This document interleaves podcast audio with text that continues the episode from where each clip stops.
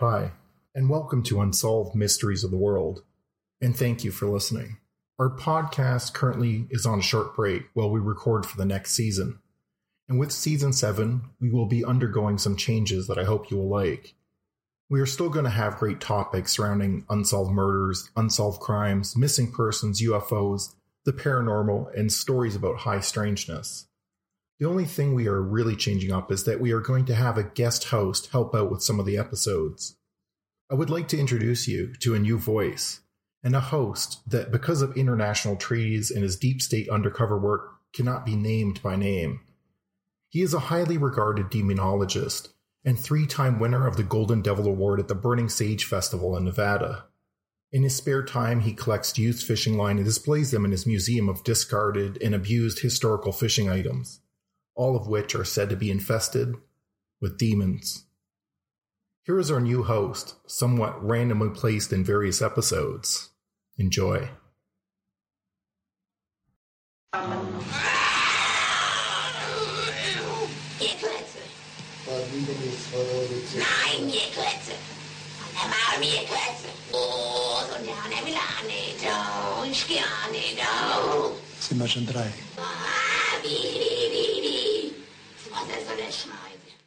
Joseph and Anna welcomed a new baby girl into the world on September 21st, 1952, and provided an excellent upbringing in what was then West Germany.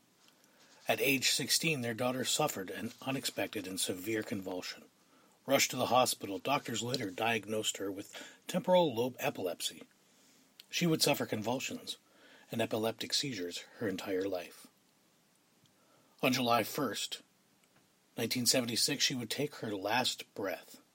Some believe the devil took young Anneliese Michel, while Roman Catholic priests attempted to save her by performing lengthy exorcisms. Others believe that the devil is indeed in the details. This is Unsolved Mysteries of the World, brought to you by www.experiencethis360.com. Doctors believe that they could help the teen manage and perhaps even overcome the epilepsy she was diagnosed with at the age of 16. They indicated the common symptoms of temporal lobe epilepsy would include a mixture of different feelings, thoughts, emotions, and experiences.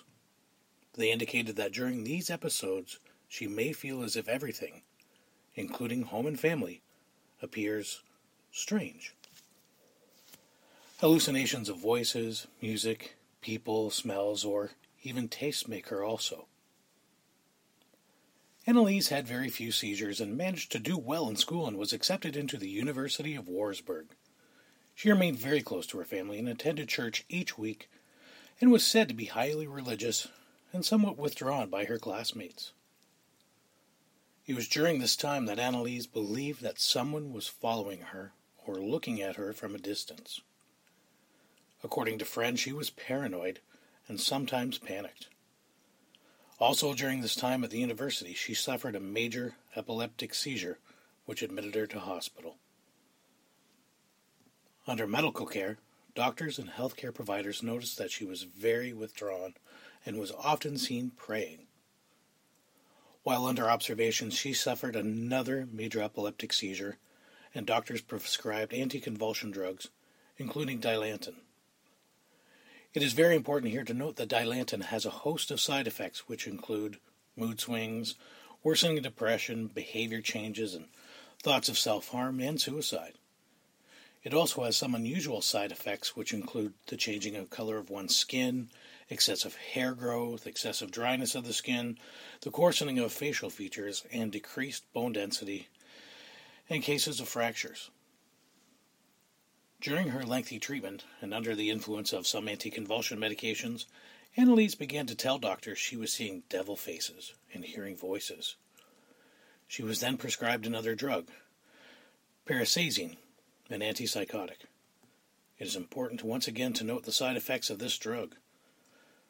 The main side effect is simply sleepiness, but it can also cause drug induced movement disorders, which are basically involuntary random movements of limbs, head, and body. While on this list of various antipsychotic medications, her condition worsened. She didn't have any seizures, but she began, began having vivid hallucinations and thoughts of suicide. Nearly all of these occurred while she was praying. She told her parents that when she prayed, she could hear voices telling her that she would not do well, she would rot in hell, and that she was damned. For five years, she was in and out of psychiatric hospitals and placed on various antipsychotic medications. Nothing seemed to work, and she was frustrated, decided to try to avoid churches and praying, which stimulated the incidents. She indicated that it helped that she was intolerant of any Christian places of worship and that Christian symbols such as crucifixes. A family friend convinced her to go on a pilgrimage to Italy to San Damiano to confront her issues and to ask God for assistance with her condition. The guide for her pilgrimage heard that Anneliese told her that he believed she was demonically possessed as she walked past crucifixes without looking at them, and she refused to drink water from an alleged holy spring. She told priests that she could not enter churches and could not look upon saints because they sparkled too intensely.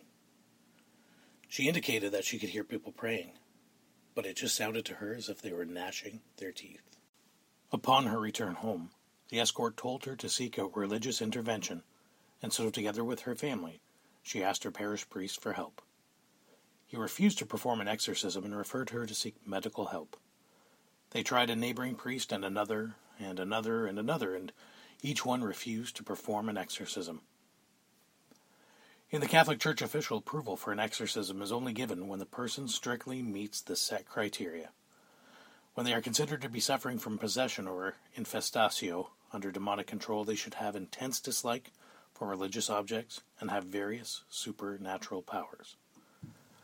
But while Anneliese avoided religious objects, she still prayed and was not controlled by any demonic force. But as time went on, and now refusing to take medical treatment, her condition worsened. She started to display aggression and performed unusual things like drinking her own urine and eating insects. She also began to self harm, slicing her arms and legs with sharp objects.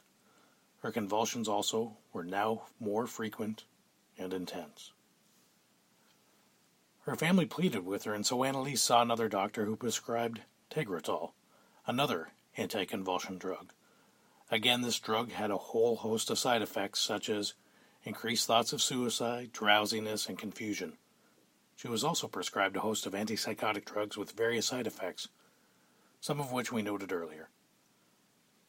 Again, she began hearing voices, seeing the devil. She didn't want to look at religious pictures and now was refusing to pray altogether. Her family was more than ever convinced, as was Anneliese, that perhaps indeed she was being possessed by a demon.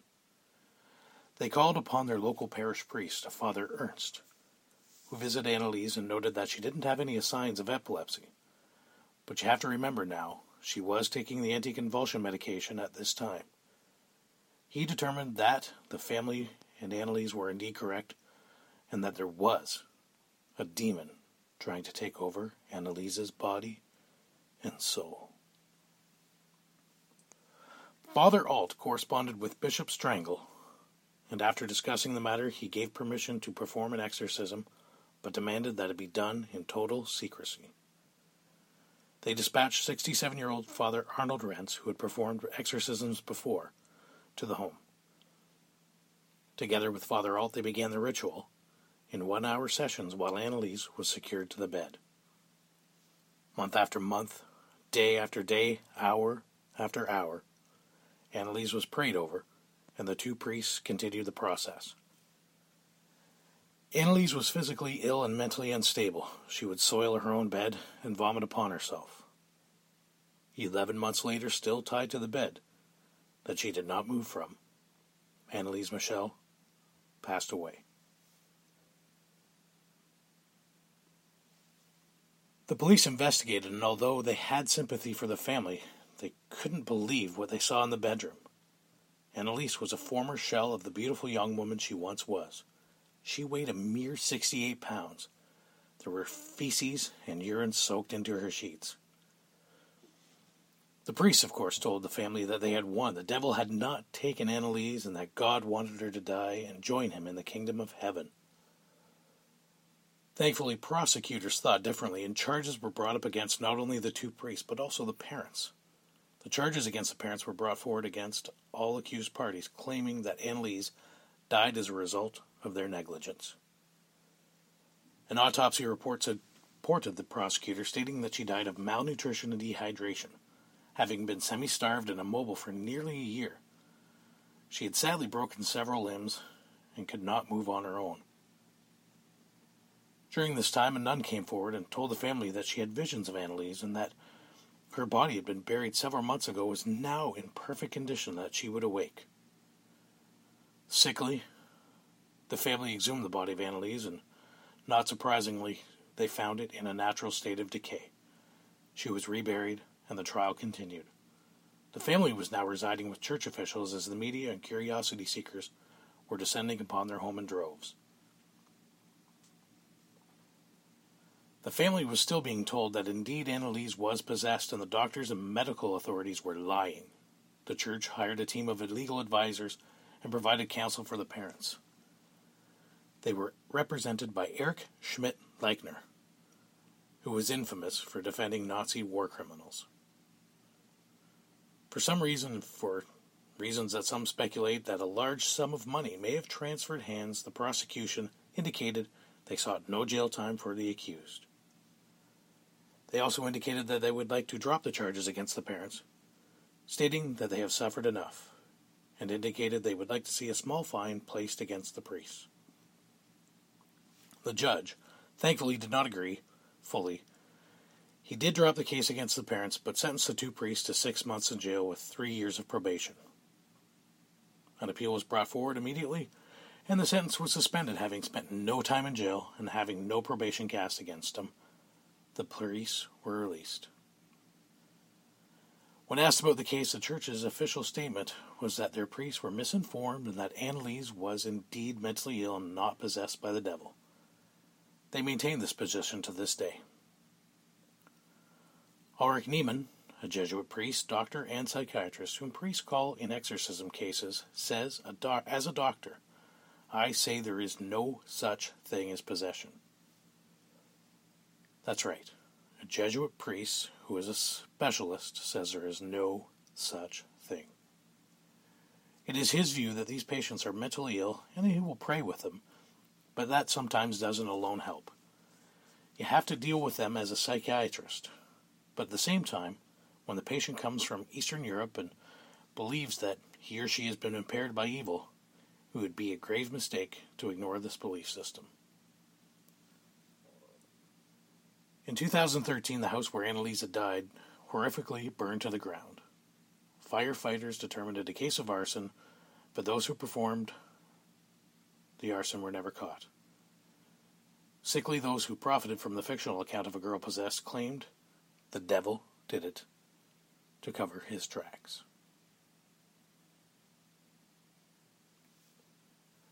For Unsolved Mysteries of the World, I'm the infamous